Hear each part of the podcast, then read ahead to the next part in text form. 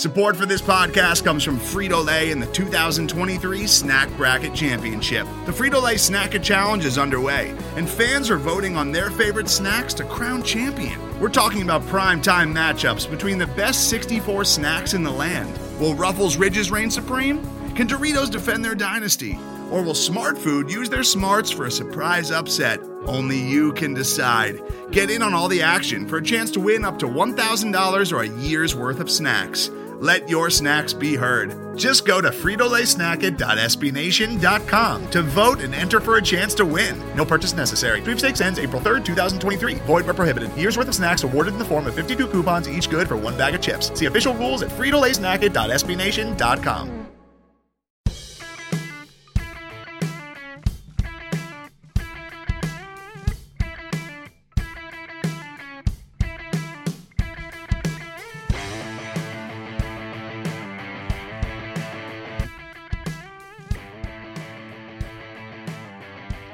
Hello and welcome to a Tuesday episode of the State of the Nova Nation.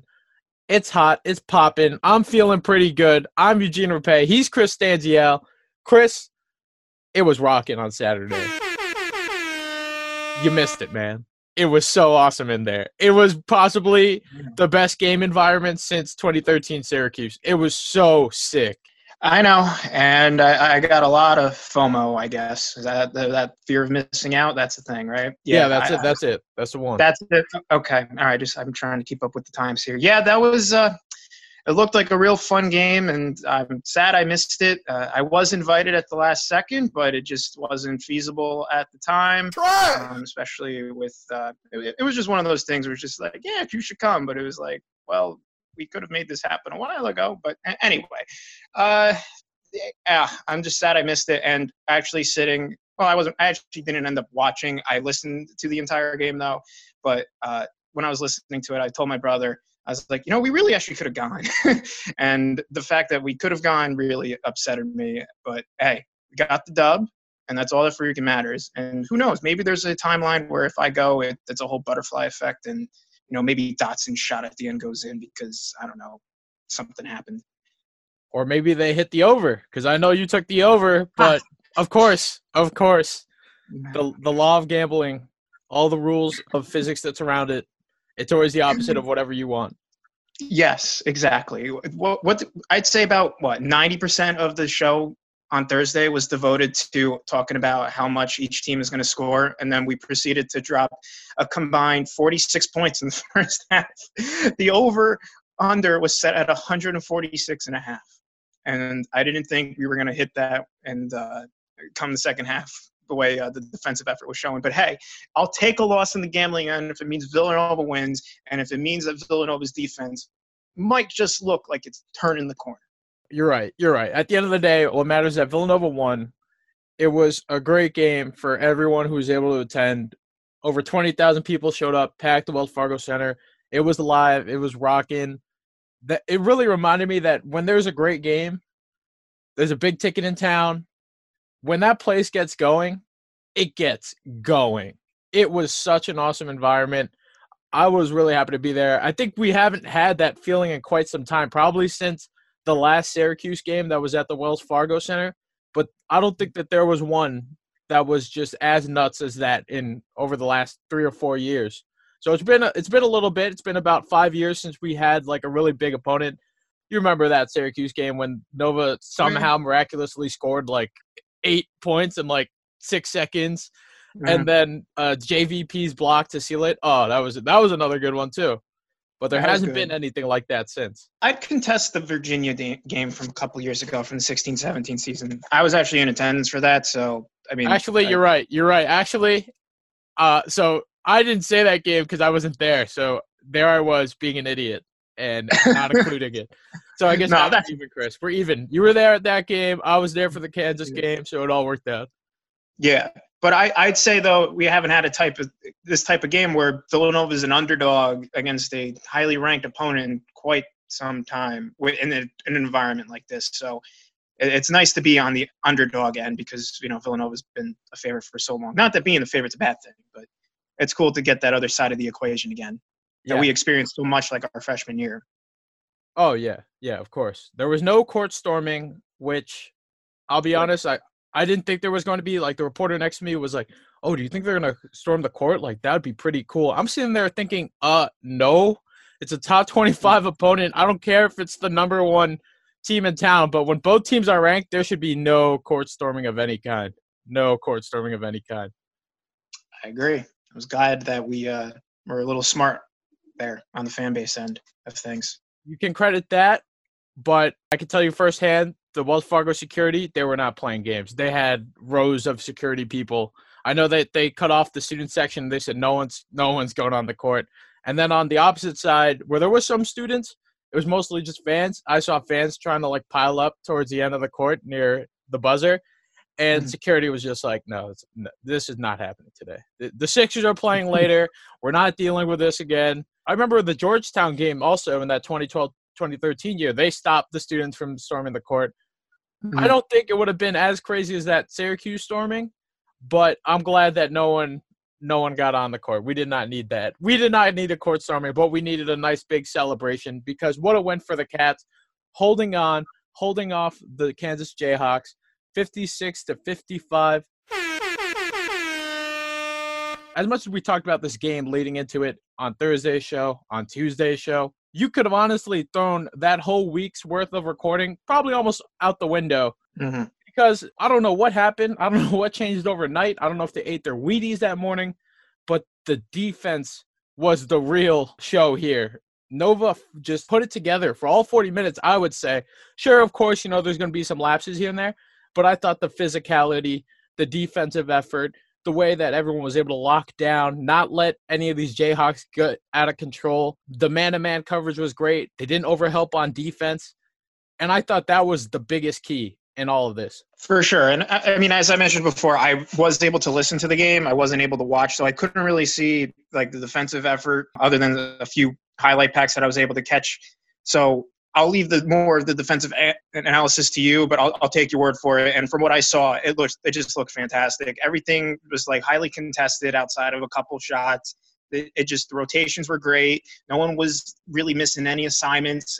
From what it seemed like, so, uh, real big props to Jay Wright and his staff for having this team ready to play on the defensive side of the ball because, like you said, we talked ad nauseum about the defensive effort being a problem, especially in the previous few games. And then we thought against Kansas as a, being such a high offensive team, it would be even more of a problem. But you look at it, and three point range. Kansas was bad. I mean, from the field they shot pretty. They shot okay, but like they were able to lock down three point line. And even then, I think the perfect personification of the defense was at the end with Saddiq Bey guarding Dotson, not allowing an easy shot whatsoever. A little side note with that, I watched an ESPN highlight recap of Villanova Kansas game. One of the ESPN analysts who was doing the highlights of the game wanted a call at the end. They're like, "Oh, whoa, wow! I'm surprised they didn't get a call there at the end." I don't know if that was being sarcastic because Kansas gets calls or something, but it's just typical ESPN crap. But overall, defense was fantastic. Yeah, I just love the way that they were able to stay in front of a quick guy like Dotson. Dotson, he, while he did have a team high 15 points for the Jayhawks, he did only shoot an inefficient 5 of 15 on the floor but no stop was bigger than, like you said, the one by Saddiq Bey at the end to hang on. Nova, they were down by four. They gave up that and one with just over a minute to go. And there was a mood kind of starting to shift there like, oh no, well, it was a good game. It was a good fight, but it looks like Kansas might pull away with this. But then a, a missed free throw, a clutch defensive stand by Gillespie, getting that stealing score to cut it down to two. Then you had a big time three from big game Jermaine to give Villanova a one point lead. Of course, they had to play defense, but an ill advised foul. Dotson going to the line. I thought that this was going to be trouble. He ended up missing the front end of the one and one. Nova gets the rebound. They have to inbounds the play. And Chris, after three nail biting plays on the fourth one, they cough it up, but it didn't matter because Bey was able to stand tall at the end. It wasn't just against Dotson, but against the big man Udoka as a Azubuike down low. I, I just love the way that Nova was not scared of him. They're being physical with him. Unless if he had a guy one on one, he was going to finish, but they were throwing double teams at him, trying to deny entry passes, playing him tough down low. Jeremiah Robinson Earl, Cole Swider throwing in some post defense. I, I was just really impressed with the defensive effort. And other than that, no one else was really able to get going. As Buki with 12 points, Agbaji with 11 points. And then on the Nova end, Jermaine Samuels led the way with 15 points. Of course, he hit that big go ahead three. Colin Gillespie, cold first half, big second half, especially in the closing minutes, killing that inner loss, Arcidiacono blood. He had 12 points. And then Jeremiah Robinson Earl, he also chipped in nine points, nine boards. It was just a dogfight. No one was really able to get into a groove, especially Nova. You, you look at how many threes they took. Took 41. We had that guy ask us if they take less than 20, mm-hmm. can they win the game? We end up taking more than double that. that yeah. yeah, doubled that.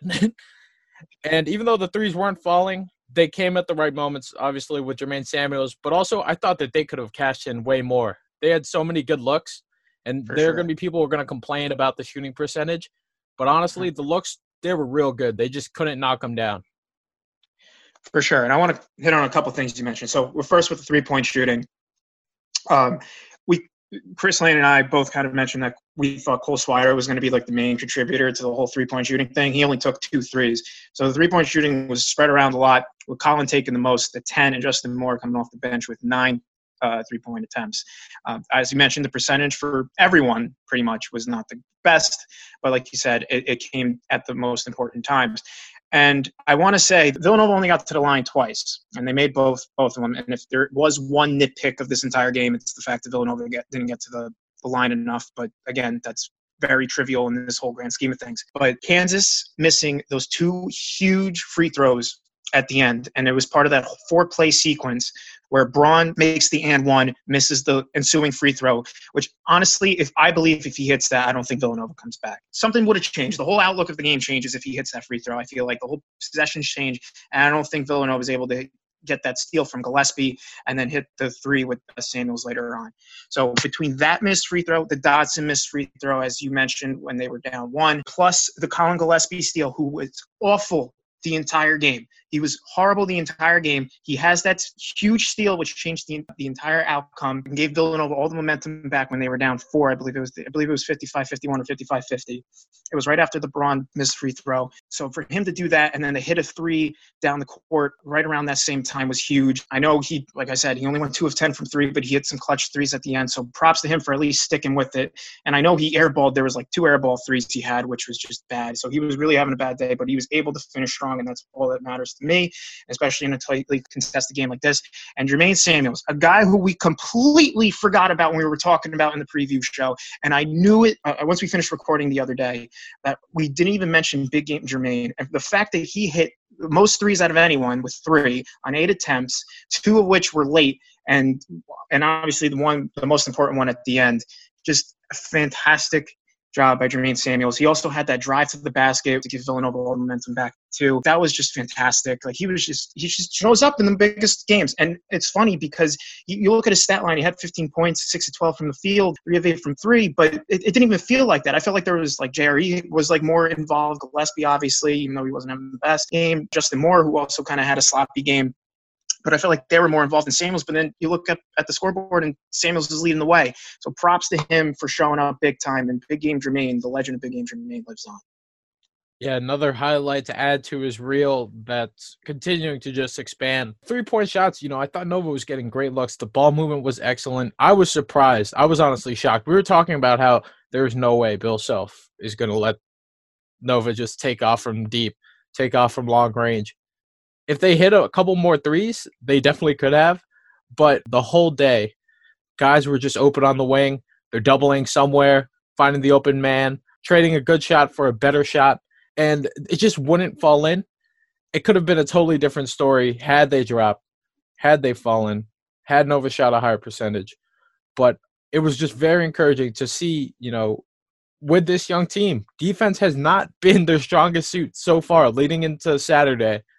But even when the shots weren't falling, even when they're shooting a subpar 34.9% overall, an ugly 24.4% from deep, they were able to stand tall on the defensive end, make the big plays when it mattered, and this is just huge, huge moving forward. They really needed this one, and just to see them go out there, gut it out against Kansas at home, pulling off the upset, they were clearly playing off the crowd, and you could tell it. The crowd was loving it And honestly, just a great win for the Cats. There's really nothing like I honestly went home and I think I, I rewatched the game twice before I went out. And then I watched a, a bunch of highlight reels and videos on YouTube on Monday just afterwards. I've just been so amped on this win, and I think we're going to get pretty much a whole week to celebrate it. Yeah, pretty much uh, a long cool down period yet again. But uh, yeah, obviously this is going to be the probably going to end up being the biggest win in the year unless one of the Big East teams really takes off here and works their way through the ranks. But this is by far the biggest win of the year. And if they didn't win, as you mentioned, the, the biggest non-con win would have been what Mississippi State. And like I don't like come March, this that's not going to look great. So the fact that you got this on the resume is incredibly huge. And the two losses so far are to an Ohio State team, which right now is number two in the polls. And yeah, they didn't really stand a chance in that game. They got absolutely whipped.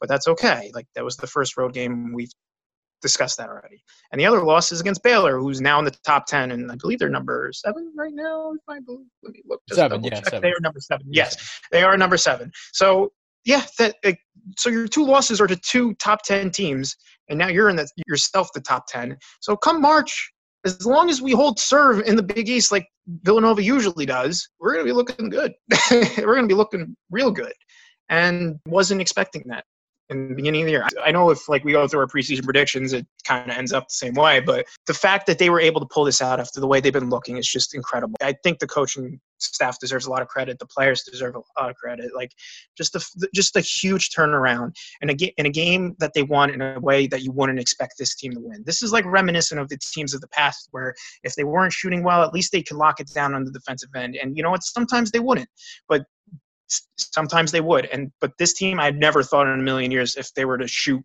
what was it, 34%, 35% from the field and 24% from three, that they would end up beating the number one team in the nation.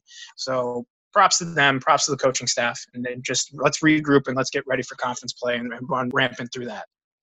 Yeah, all credit to the game plan and for the players for executing it because they clearly had a good one out there. I thought defensively, I don't know what happened. I don't know where that team was for like the last 10 or so games. The ones who they're getting cooked on D, getting beat one on one, losing guys on switches. It was superb execution on the defensive end. And when I watched the game over twice afterwards, I still couldn't believe how crisp and how clean it was on that end of the court. Very physical, very active and also, I think another thing that helped is Villanova didn't gift too many possessions to Kansas. They only had nine turnovers, three in the second half. Excellent care of the ball. The shots weren't falling, but they never got down on themselves. They just put their hats on, went to work on defense, got the job done. It was unfortunate that Kansas lost Marcus Garrett along the way. He got hurt in the first half and didn't return to the game. Who knows how that would have impacted things? We don't know. There is we an alternate know. reality. There is no we way. do know. There is no way. And yeah, it's just hey, it is what it is. Whatever happened, happened. And what happened was Villanova won by one. And that's all that matters. Yes. Yeah. Injury or no injury. It's not like it was Dotson. Like if it was Dotson, then like oh, maybe there's yes. like a bit of an asterisk on it. Injury or no injury, I still think Villanova wins. The way that the defense was going. So yeah, they were hanging there the whole time. Once Nova got settled in, you knew it was good. I, I thought that there was gonna be a point where they turn it on. And I know we joked on previous episodes like, oh, this team isn't really a second half team anymore. What's going to happen? And I thought, you know, they were getting the optimal looks that they would just pour it on in the second half and everything would just start clicking. It didn't happen, but I'll trade that for a hard nosed defensive effort. That's the best we've seen all season. Haven't seen anything like that yet. I hope that this is a huge turning point moving forward. I think it will be. And once we start Big East play next week, we'll see how it goes to begin things with the Xavier Musketeers. But right now, huge win. We'll get a whole week to celebrate it. Nice win before going into the holidays. One thing that I want to know, Chris, before we put this game to rest, is why in the world does Jay Wright only have three inbounding plays? Is he joking? Is he serious? if he isn't joking, I will say it would explain a lot over the last decade. Last decade, yeah. It, try 15 years. Um, yeah, I when you told me that, and I'm like, that, has got to be a joke. There's no way they run, three inbounds plays. I used to coach middle school basketball, like just assistant coach, just to rack up the community hour, uh, community service hours I had to fulfill. And we ran more than three inbounds plays, and our team was not the best. I, I would think that a Division One, top end Division One program would run more than three inbounds plays, But uh, yeah, like you said, it would explain a lot because this team has never been able to inbound the ball ever. They sold their soul one time for the uh, the Scotty Reynolds play in the Elite Eight against Pitt, but other than that, uh, even even in, in that game, the like when was it like two possessions before the possession before they almost threw it out of bounds and that led to Pitt shooting free throws. But yeah, it would explain a lot because the inbounding has always been bad. So I really hope that was a joke. we'll never know. We'll never know. But according to Jay, for those who missed it, he said this after the game. Jay, what what were the wrinkles when you had to get the ball in bounds three per time because of the Obviously not great, right? Not, we kind of ran out of we ran out of our plays. Honestly, like we ran, we have, I think, three. We have three different base um, press offenses. We ran all three and got it in, but then the fourth time we went back to the first one, and they just they were on it. They were on it. You know, well scouted, great coach and then we were just and we didn't have a timeout. So all he could do was just throw it in, and and um, that's our last option to throw it over the top. But it's not a great one. I just probably credit them, credit them the most. I don't think I've, I don't think I've ever been in that situation where we've run out all of our plays and come back to that in, in all of my now I'm thinking about it. I've never been in that situation. And then you had Dana O'Neill afterwards joking like, "Oh, you're gonna add a fourth. and then Jay was like, "Oh, we still need to work on these three first. Oh boy, looks like it's not coming anytime soon. I think I think that response right there. I think that. Uh, that was enough. No, that was definitely a joke. It was it was a good right. joke. It was it was all yeah, in good taste. It was, it was all in good taste. It was good. It was. I know you want to kind of move on here, but I, I just want to ask you two two quick things. Yeah, One, sure. what do you think of the throwback jerseys? You know, at, at first I didn't like them, man. At first I was like, "What am I looking at here?" But then they wanted it, so now it's like as many times you want. You, you wear them practice, wear them go to sleep, you wear them to go to camp go. Connolly Sunday, whatever. I like well, the powder was, blues better. I know you didn't like the powder no, blues, but I like the no. Like that's the no, better. nah. That's where you lose me. They, these were significantly better than the powder blues. They were nice, clean, crisp. I like the gold. Should have wore those the whole gold trim like after winning the championship. I thought that would have been cool. I know like baseball teams do that after they win uh, World Series. They went they wear for like a few games, but yeah, I, I like those throwback jerseys a lot. So props to them. And then two is Jay Wright, Bill Self's daddy. it's it might say so on Wikipedia. I don't know if the Wikipedia gods and editors got to it yet, but I'm pretty sure on Wikipedia it, it definitely says that he was. Yeah. So yes. Uh because yeah. uh, what every pretty much since the turn of the this decade, this decade he's lost to him once. I'm pretty sure that's it, and that was the uh, game last year and I was only by three points in a game that I we both thought that Villanova was going to get waxed. yeah, yeah, and of and course South- the, the, dominant win in the Final Four, and mm-hmm. then the 2016 Elite Eight victory. So good, so good. Battle for Atlantis a few years before that. Oh yeah, yeah. It's been this decade has been dominated by uh, Villanova compared to Kansas. I know Self got the the one in 08, in the Sweet 16, but that was a long, long time ago in a galaxy far, far away. So glad Jay Wright's been able to own self the past few years because uh, these wins over Kansas have certainly put Villanova back on the map for sure. Yeah, definitely boosted Nova to the top 10. Beat them for the first time at the Wells Fargo Center since 2005 and their first visit ever since that infamous game that everyone knows or will credit as a turning point in Nova history and for Jay Wright's career on the main line huge win for the Cats. I don't think it could be stated enough. I, am still feeling the yeah, buzz. I'm still feeling the buzz like three days later. Yeah, still riding that high, and the pollsters seem to be riding that high too. Oh yeah, Nova's back in the top ten, taking the number ten spot. Just looking at the rest of the polls, a lot of movement, a lot of movement from this past weekend. We for the sixth time before Christmas, that hasn't been done before, according to Adam Zagoria but there is a new number one team for the sixth time, and it is now the Gonzaga Bulldogs, followed by the Ohio State Buckeyes, Louisville at number three, Duke at four, Kansas dropped to five, and then rounding out your top ten, you got Oregon, Baylor, Auburn, Memphis, and then Nova. Yeah, up eight spots from 18, and a win like this certainly deserves a, a jump, regardless of what everybody else does. Uh, just looking around the rest of it, though, Big East wise, Butler's at 12. They're up five spots, so they had a good week. That's it for Big East teams. Xavier's receiving votes with 68. Paul's at 54. They're getting closer and closer, man. Iowa is at 25 with 125 votes, so Paul's almost halfway there. Marquette's receiving votes, Georgetown's receiving votes, Creighton's receiving votes, St. John's is receiving votes. Seton Hall's receiving votes. So pretty much, uh, if you're in the Big East, you're at least receiving votes somehow, some way. Seton Hall had a good week, I would say. They ended up beating Maryland, which is a big win for them, especially coming off that horrific loss to Rutgers. And as a result, Maryland dropped six spots to 13. Kentucky, probably the biggest loser of the week, definitely the biggest loser of the week. They dropped 13 spots to 19 after losses to Ohio State, and I forget who else it was. Oh, it was Utah.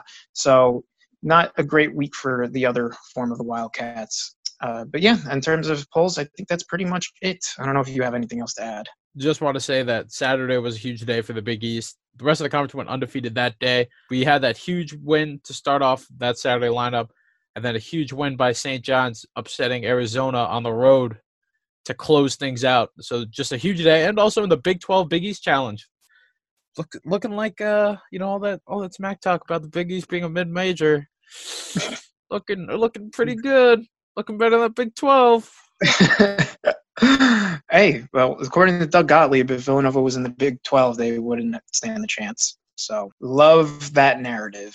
Props to the Big East for showing up this week, and because you know the, the, we've always said like when it comes to the big games, it seems like the Big East always seems to falter. But at least for one week, we can say that the Big East uh, rules supreme. Yeah, and it will make for a very fun and interesting conference play, which who knows? The forecast and the landscape, like I still think Nova's going to finish top. I'm still more than confident of that until proven otherwise. But that two, three, four, five, six, I don't know anymore. I don't know anymore.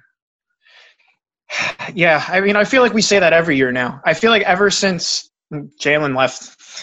Ever since it's just like, all right. I mean, obviously, there's only one season of that so far, but last year we were completely left in the dark about how everything was going to go, and then this year I feel like we're even more left in the dark about everything. It just there's just no clear cut upper echelon teams anymore. Anymore, everyone's just so closely knit together, which is great for parity, obviously. But is it good for uh, March? We we will see. It's only been one season, so small sample size, and results prove back no. But uh, we'll see if uh, everyone beating up on each other uh, proves to be good for everyone in the long term. Yeah, I have no idea who where everyone else is going to finish. Who knows now? Maybe St. John's is going to like finish top three now, and they were they were predicted to just be awful.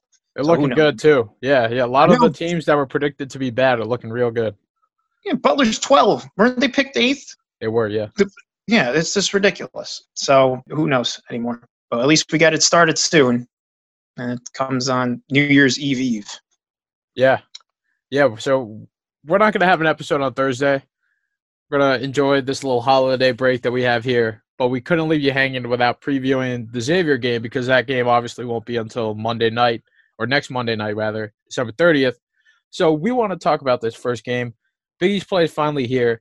We're gonna get a quality opponent to start. Yeah, Xavier might be out of the top 25, but this is by no means a slouch team. This is not a team that's fallen off after a hot start. This is a team that, even in losses, look pretty good. They lost to Florida by five, and then their only other losses against Wake Forest, which they lost on the road by just two points. So they've been there. They've been in every game. Maybe a, a couple bounces go their way, and they're still sitting undefeated and still in the top 25. KenPom still seems to really love them very much. A top 30 team, according to his rankings they're very balanced offensively. Defensively, it's looking like another tough, stalwart musketeer squad that we've seen, especially last year. No more hanky McSpanky, but Chris, who do we got? who, who's in the house? Oh, I forgot about Hanky Poo. That's a shame he's gone. Did you forget really about the blue blob? You didn't forget about the blue blob. I did not forget about the blue blob. Ever yeah, since our little discussion about him, we will. I will never forget. I was about to say, if you did, I was going to call Sackman to take your space. best, best, mascot in college basketball. That's my homie. Uh, if anyone wants to fight me about it, you know where to find me on Twitter. yeah, please don't send Sackman after me. I don't want to have to log into my Twitter account. I, I, I prefer being off. But anyway, getting into the nitty gritty of things here. As we kind of mentioned in our Big East preview, Xavier has a core four. It starts with Naji Marshall, and he's a pretty damn good player. 16.2 points per game right now. He's got about six rebounds a game, three assists. He's a do-it-all type of guy for for Xavier. Then you also got Paul Scruggs. He's a guard, 14.8 points. Uh, Tyrique Jones, big boy inside. He's got averaging a double double on the year with just about over 13 points and 10 rebounds even right now. And then Quentin Goodin, another guard with 8.1 points and then uh, four assists per game, leading the team. If you can stop some combination of those four, you'd be looking good. But those four, it's it's going to go all go through them. Now, obviously, they have a few few complementary pieces with Jason Carter and Zach Freemantle off the bench. But as of right now, it's it's those four guys, and they've been leading the way since. If you look at their game logs right now, every they the combination of those four players has led the team in scoring, with the exception of Jason Carter. Uh, he led the team in scoring in one game, and that was against Towson. So if you're and Tyrique Jones has pretty much led the team in rebounding every single game, with the exception of I believe it's only two games so far. So you're going to have to stop some combination of them. I don't know if you're going to just let Tyrique Jones get his rebounds, or you're going to let Paul Scruggs, you know, light you up or whatever, and then just stop the other two. It's going to be an interesting way to see how the defense handles it. But because uh, I know with Kansas, it was pretty much just Dotson and Azubuike, and if you stopped one of those two, you're feeling pretty good.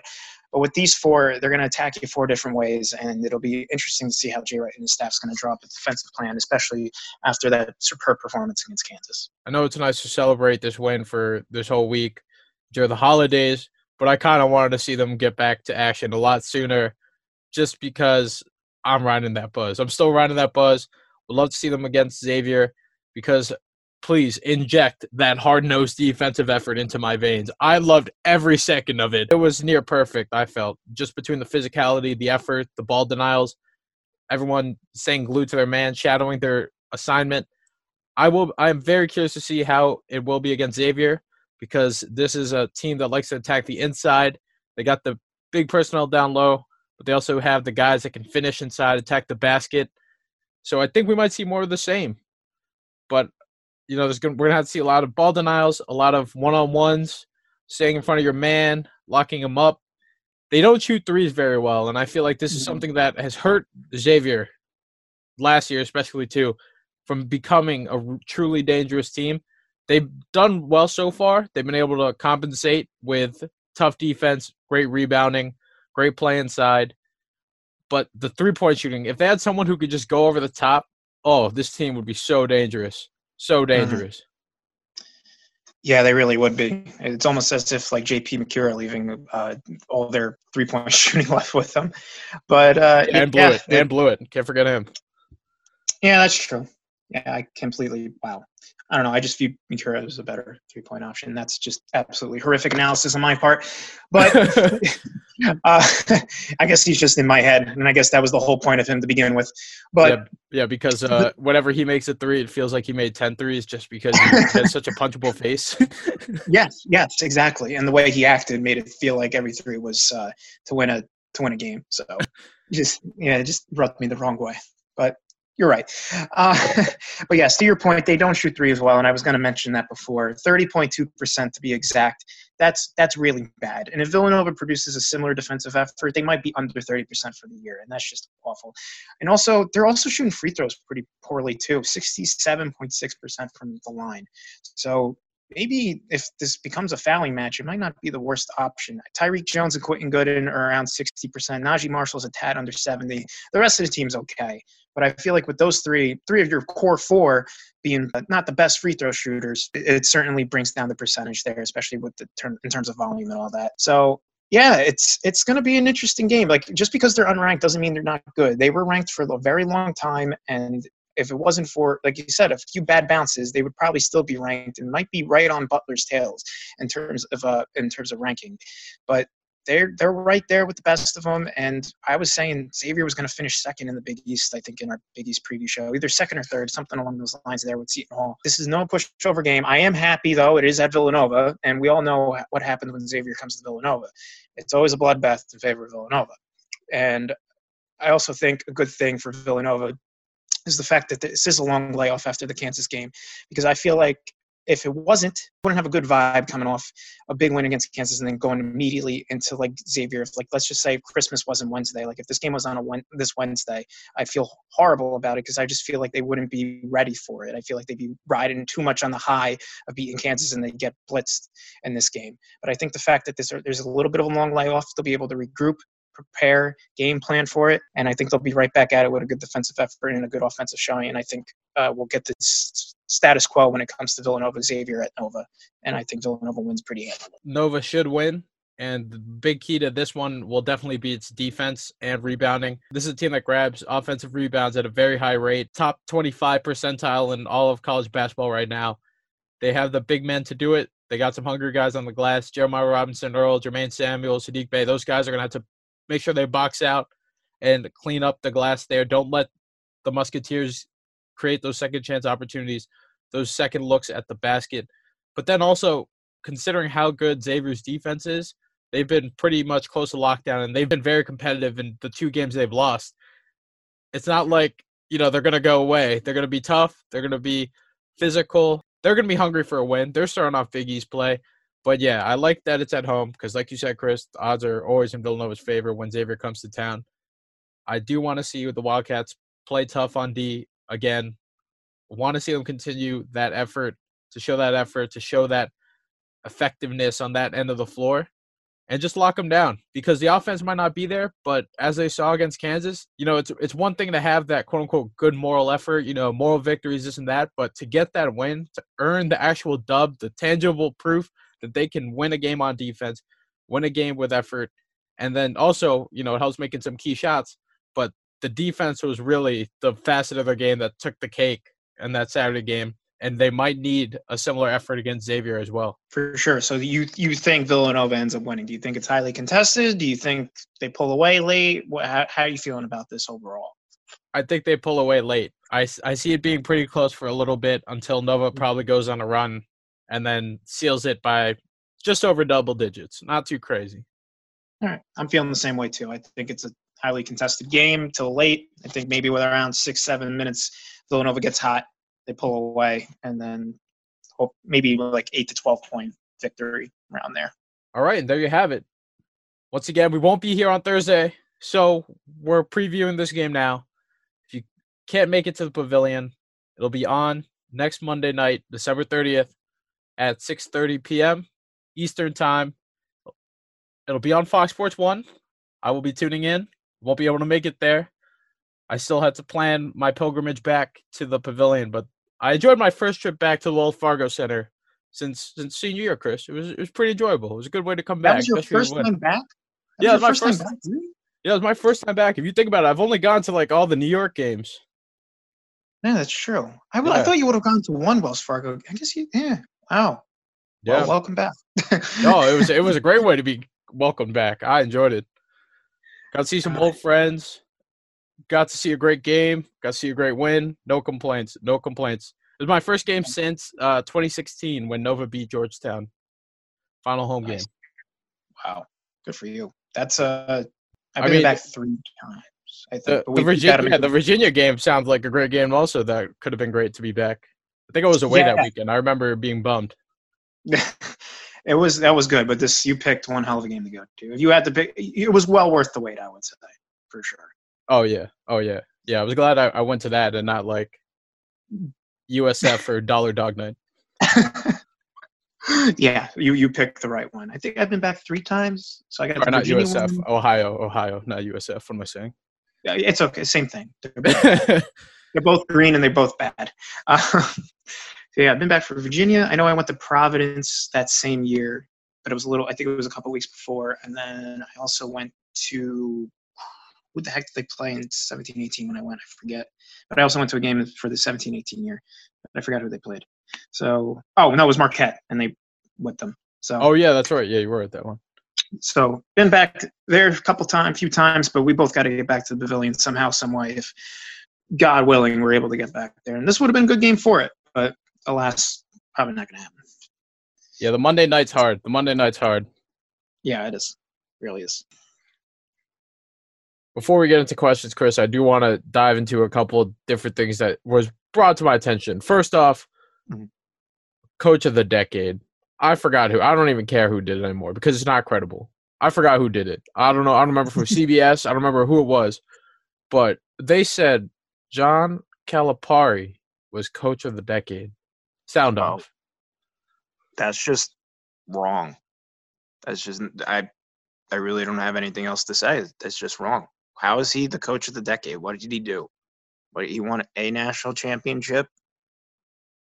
Uh, yeah, I guess. And I, and you could say like, oh, he had all these like NBA talent, and one, Yeah, Just No. one.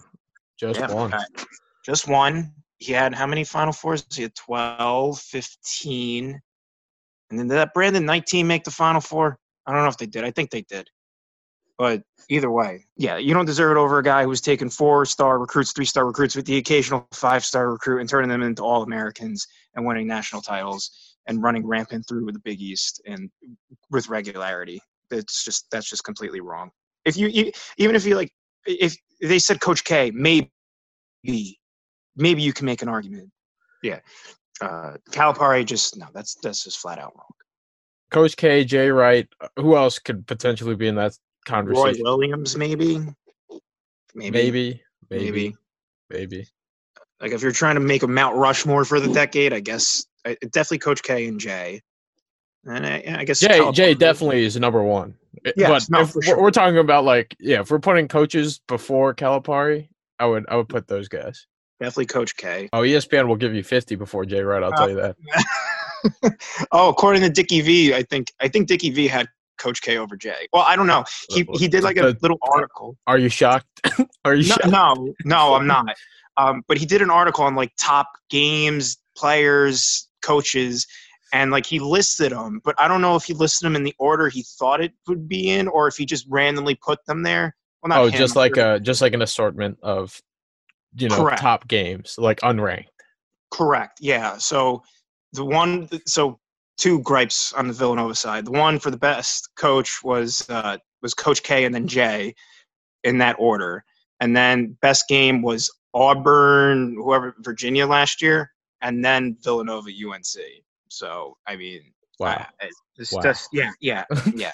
No Villanova players on uh, for players of the decade, but Zion Williamson was listed first. God, for God forbid um, anyone else put up there. And then God forbid you forgot about him. Yeah, yeah, with just a constant reminder. And God, what was the other one I had a problem with? Eh, mm, but probably didn't irk me that all that much. Oh, team of the decade. Uh, they put. I think he put 2017 UNC over 2018 Villanova. But Why? know, There's so there's so many better options. I I don't know, man. Dude, it's just you really picked that squad? he picked that squad. Yeah, he picked the 2017 UNC team over the 18 Villanova team. I, actually, I don't. Uh, but again, again, it was just the way it was listed. I'm not sure if that was what. oh, you're saying? Oh, okay. I see what you're saying. I see what you're I, saying. so I'm just, you know, I, the way it was set it up. was presented. Villanova just happened to be at the bottom. Hopefully, it was alphabetical order. That's the uh, only. That's I the hope so. excuse. I hope so. I think he put. I think he also put the 14-15 Kentucky team above them, and they didn't win anything. So John Calipari over Jay Wright for coach of the decade. Is this a bigger snub than Jalen Brunson not getting all decade nods, according to Dan O'Neill? Um, it's on par with it, but I will say that whoever did this probably did it to get their name out there because it would just circulate around the Villanova networks, and then therefore you get the clicks and the popularity for it. But we're not even mentioning who it is, so uh, so much for that. Yeah, And yeah. Dan Don't, don't make making him a small- famous. Don't want to make him famous. No, exactly. And it is it is a major publication. I just found it. okay. We don't have to mention it We will. unless you We want won't. mention it. We're not gonna, we're not gonna do it. We're not gonna give him the satisfaction. No. And the second thing I wanted to address before we hit questions is I just wanted to give a huge shout out to Villanova women's basketball. Maddy Siegrist, huge, huge game by the redshirt freshman. Was injured last year. Ever since she's gotten back in action this year, she's been lighting up the scoreboards. No different this past weekend. Against LaSalle, she dropped 41 points, was 13 of 19 on the floor, 6 of 10 from deep, broke Shelly Pennefather's 36 year old record for the most by a Villanova freshman. Hopefully, everyone got to see that cool ESPN feature that they did on Pennefather. But if anyone knows or is familiar, you would have known that she was at that time like the goat in women's basketball. So this is a pretty, pretty huge record for Maddy Siegrist. And also, it looks like the redshirt year is also spilling over to the women's side of the program, which is pretty nice too. Yeah, for sure. And I, I guess we can start calling her uh, Big Game Maddy now. Does it does it have that same effect? Maddy Buckets. Maddy, but all right, I, I like that. That's much better. That's much better. We'll, we'll go with that. We'll go with Maddy Buckets. And I did, also did see that ESPN piece floating around. I, bel I believe I read it. When did that come out? Like a month ago? I feel like it came out. a Yeah, it was bit a, ago. no, yeah, it, wa- no, it was a little more than that. It, it might have been over the summer. Yeah, there was like a, a long form article which I read, and then there was also a video feature. Pretty cool story. Pretty Yeah, crazy. It was very Mhm. interesting. for sure. But yeah, I mean, you know, you, you break that kind of record from that caliber of a player, who you can only wait and see how great or how big of a star she'll become in over these next couple of years. So far, so good for Maddy Siegrist. Huge, huge game, huge performance. Big shout outs to her. That time of the day where we stop what we're doing, pop open the mailbag, and answer the questions that you, the listeners, have for us. As always, you can tweet us at SONN Pod. Leave us a question. Ask us anything. Could be basketball related, life related, anything you want to know, and you want, for some reason, our advice on, please ask away. The first question is from Brendan Riley. Shout out to Brendan, by the way. Got to see him at the game. He was pretty amped. I was pretty amped. We also saw Ryan Bowman. It was a great VU Hoops reunion. It was the first time they met each other, too which is uh, kind of hilarious because we spent all this time talking to each other on Twitter, on podcasts, on VU Hoops, on Slack, and not everybody gets to meet everybody in person. So that was that was a nice little moment. But Chris, he wants to know this question that you brought up a little bit, or that you alluded to during the show. Having a week and a half off before Xavier, is it great because it allows the young team to calm down and not overlook the opponent, or terrible because you lose momentum off such a big win? Great minds think alike. Chris, Uh, yes. uh, as I said before, I agree with the first half of that question. I believe it's good because you, you get to calm down. You're not going to overlook the next opponent. And I, I just wouldn't feel great about that because it's not like if it was maybe, I don't know, well, DePaul's good this year, I guess. But like, let's just say if it was like DePaul teams of the past, like maybe like I'd be like, all right, let's just get back at it and get the game over with. But I, I think with Xavier being really good, and I, I wouldn't want to just go right into it from the Kansas game. And I am a believer in momentum, but I think that the fact that this team is so young, it just they just need to take a step back, look at the tape, go over what they did right, go over what they did wrong, and just game plan and get ready for it. Because I think with the younger the team, the better it is for them to game plan than it is to just, you know, just trot out there and let talent take over, kind of like the teams of the past have. Not that this team doesn't have any talent. I'm not saying that whatsoever. I'm just saying that with the fact that they are so young, that it's I think it's better for them to just the more time the better, the more prep the better. And that's kind of why I'm leaning toward that. Yeah, you gotta let the young kids enjoy their Christmas. Take a few days off for that. Can't oversaturate them. Although I would have loved a game ASAP because I at this point I'm just want to feed my appetite for more Villanova basketball. But uh, yeah, I think the time off, the little stretch. This is actually one that I can vouch for. It's been kind of lame because these games have been so spaced out. But I think there's a lot of excitement here to that'll hold me over until next Monday. I'll say that. For sure. So you're saying it's better that they You're kind of agreeing with me on that on that sense then? Yeah. Or you or would yeah. Yeah, yeah, you know, enjoy enjoy the holidays. You know, get get some practice out there, digest film, look at what went wrong, what could be better, praise what went better, and how they can continue it. Then also study Xavier. Don't want to overlook this team. We already did that one time at the Cintas Center, at least. Not not at home, but it No, has no, no. happened. And Brendan had another question: Should Chris Lane and myself start their own competing podcast since they're clearly fan favorites and the driving force for the show? Asking for a friend. And Chris Lane followed up and said, and it shall be called Two Idiots Discover a Microphone. Mike Town said, You need to add Catherine Ryan on this too, in my honest opinion. And then Catherine Ryan chirped in and said, So, three idiots. And then Mike Mike Jacobs added one more thing and said, Well, I mean, you'd really be the idiots if there were three of you, and you called it two idiots. So, Chris, Yeah. should they start their own competing podcast? I say yes, the, Yeah. the SB Nation mothership is asking me, do we have a show that can fill in the other slots for this network? Tuesday and Thursdays are taken, but hey, you know we got Monday, Wednesday, Friday, Saturday, Sunday. Because Yeah, a lot of days. yeah, it's no longer just the State of the Nova Nation anymore. It's the VU Hoops podcast network. So we can add and we can have more, and the more the merrier.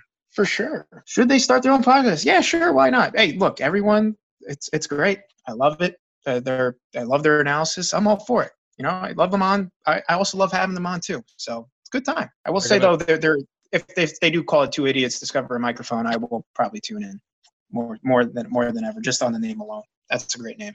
It'll look good. I'll tell the SB Nation people that. Yeah, so we got Salem Nova Nation and Two Idiots Discover Microphone. They're gonna be like, "Oh, what's the context of that? What else? It's in the title."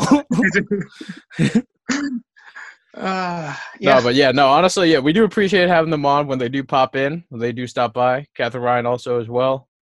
Ryan Bowman sometimes. Matt Gregory, former VU Hoops alum, also sometimes when he he made a couple appearances. Um, but yeah, I mean, why not, right? As long as I don't have to do post production, I swear. Please, Right. please. already, already, already spent hours on this post. I don't need more. This question is from John K. Why isn't Cosby Roundtree playing? Is he hurt? I thought he was doing well at the end of last year. This is something we, we've gotten this a few times, and we can only rehash what we've said in that we're not too sure. But on top of that, I don't while I don't think he's hurt, it's very possible we're not gonna rule that out just because nothing official has been said. It's just whose minutes do you take away? I personally didn't think he was as bad as pundits in our comment section made him out to be at the end of last season or midway through last year. I would have obviously liked to see more minutes for him, but it just looks like he's kind of the odd man out right now, and that's just the way it is. Yeah, I mean, we've yeah, like you said, we've kind of talked about this topic quite a bit, especially in, earlier in the season, and we kind of saw his minutes dwindling, and dwindling, and dwindling, and it just comes down to a numbers game, and also his performance on the court just hasn't been up to par, and whether that is an injury or whether he's just regressed to this point is uh, to be determined.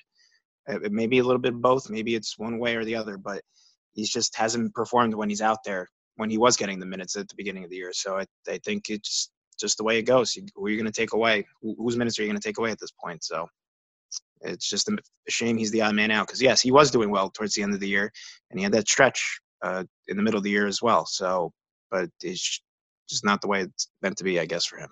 Yeah, we're just have to wait and see. We're gonna have to wait and see if he can work his way back into the rotation at some point. Next up, we got a series of questions from Mike J. He- You went, he went in. He went in with his Twitter fingers. First one is: When are you going to have Chris Lane, Brendan Riley, and Catherine Ryan on at the same time? So five people on the the Nova Nation.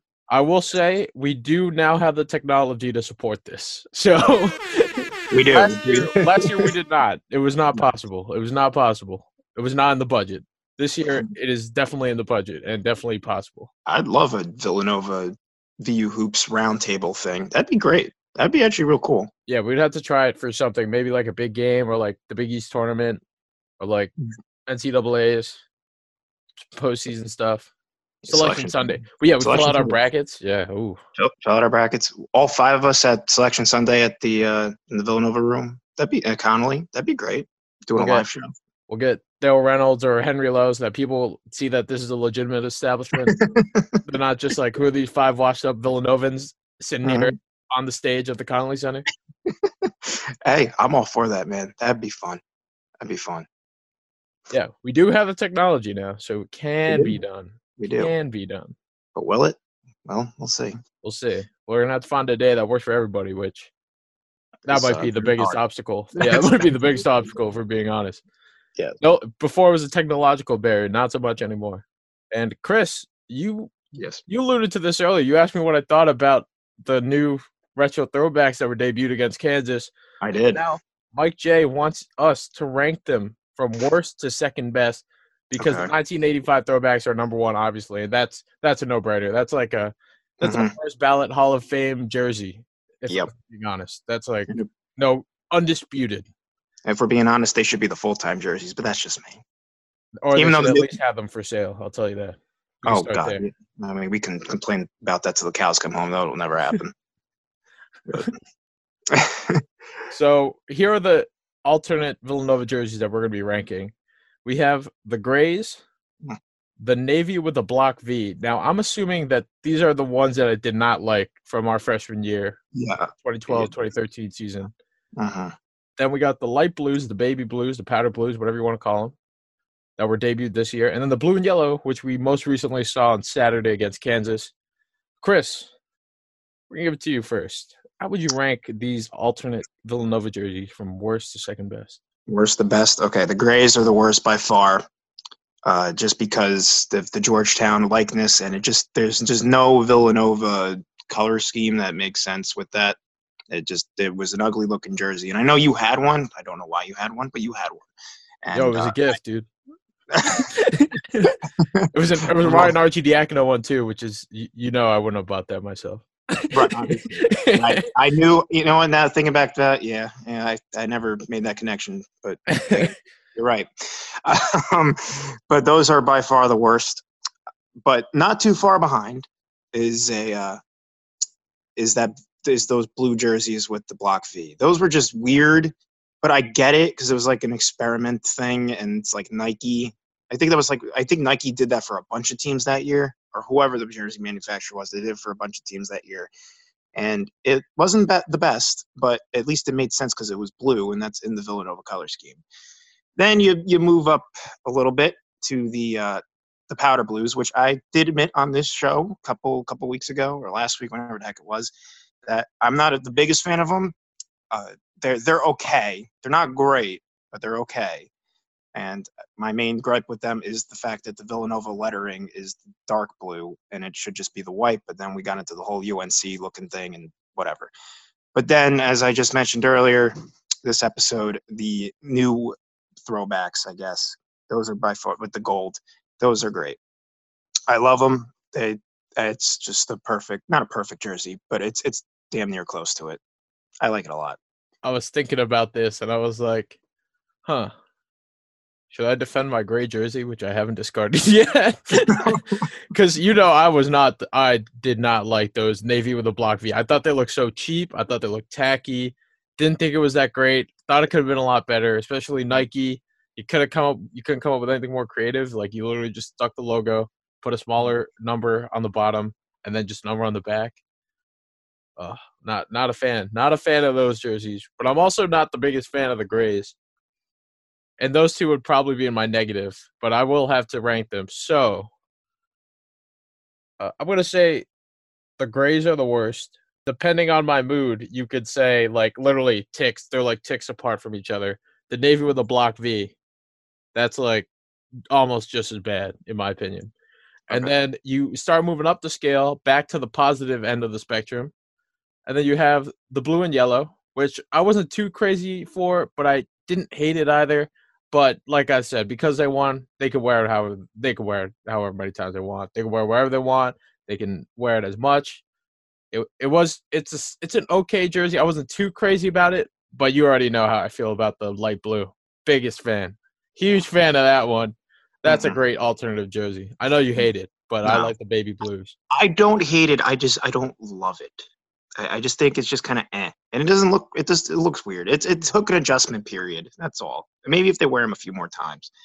And I saw Chris Lane says I'm going to blow this ranking. Well, you know there it is, and you can keep tweeting at me about how bad my picks are. Well, It's well that's because that's because we we all disagree on how you feel about the the blues, the light I, blues. I know, I know, but at least I'm not going outrageous and saying the Grays are the best or something. It's opposite day. oh man. Last question from Mike J. What are you having for Christmas dinner? These this is a great question. I don't even know to be honest. I'm I'm having a giant potluck type deal with the family tonight, Christmas Eve, over at my aunt's. Uh, it's gonna be a good time. It's gonna be a lot of food, a lot of drink, a lot of adult beverages, desserts. I'm looking forward to it. Looking forward to chilling real hard for the next couple days.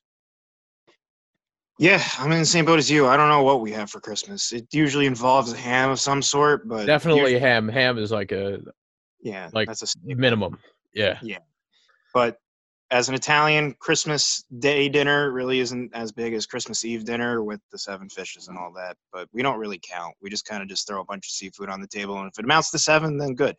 But uh, but yeah, that's what we usually do. Yeah, I'm looking forward to it. Looking forward to it. days off too. That's the best part. Oh, don't get that now. Now we're just now we're just getting a little too out of control here. Now we're uh-huh. getting into explicit content.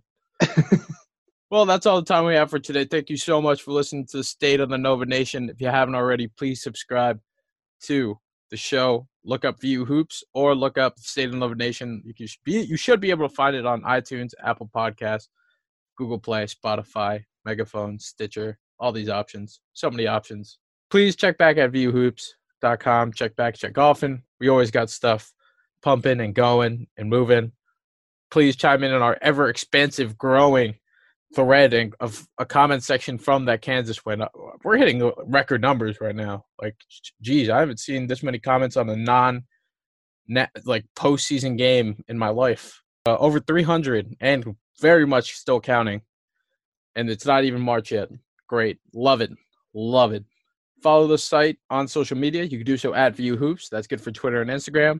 Please follow me, Eugene Repay, at eRepay5. And Chris, what are we plugging today?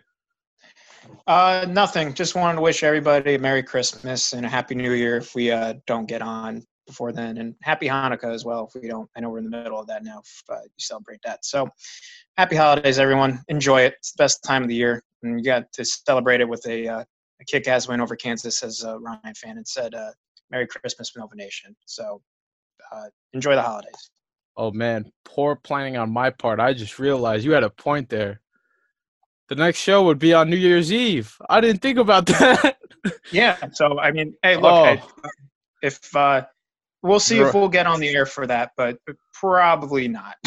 I don't know. Yeah, we'll see. We'll see. We'll see. We'll see. We'll see. Might TBA. TBA. I only thought about Thursday. I was like, oh yeah, you know, after yeah. Christmas, trying to relax, you know. But now it's mm. like, huh, that's on New huh. Year's Eve. Yeah, the way uh, the calendar worked out didn't do uh, any favors for State of the Nova Nation. But hey, just enjoy it. Yeah. So even better reason that we did the Xavier preview. Exactly. But everyone enjoy your holidays, enjoy your Christmas, enjoy your Hanukkah. If you celebrate New Year's, definitely enjoy. Maybe the next time we see you will be in 2020. Maybe not. Stay tuned and enjoy the rest of your day, the rest of your week, and the rest of your holidays.